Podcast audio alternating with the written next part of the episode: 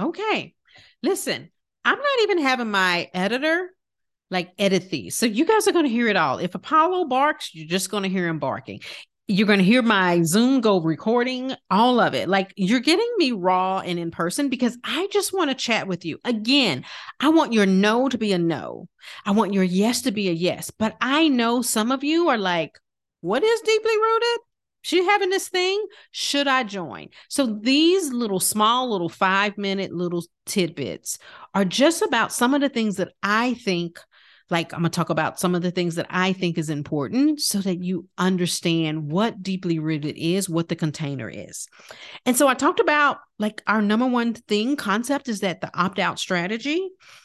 The second thing concept that i coach a lot about on or like a concept that i came up with is boo brain Yes, boo, boo, like boo, ah, boo, right?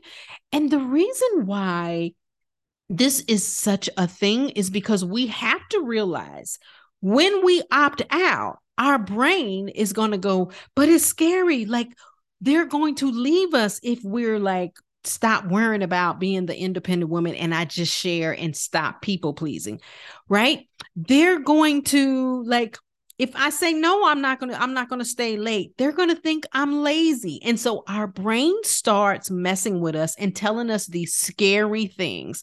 And we have to see those as like our little brother always hanging around the corner scaring us and like he does it so much that we're like boy please right like it's like our I, we may have a reaction to it, but we also know and are prepared because he does it so often.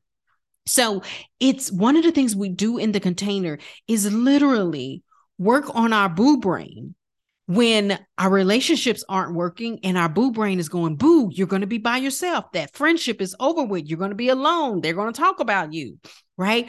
Boo brain and our relationship with ourselves. Look at you. You're like, you're not getting up. You're not doing this. This means this isn't going to work, right? Or our boo brain at work.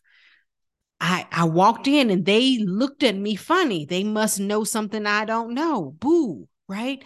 Changing our relationship with our brain, knowing that when we opt out our and we stop changing and stop doing what is familiar, our brain will call out boo. Okay.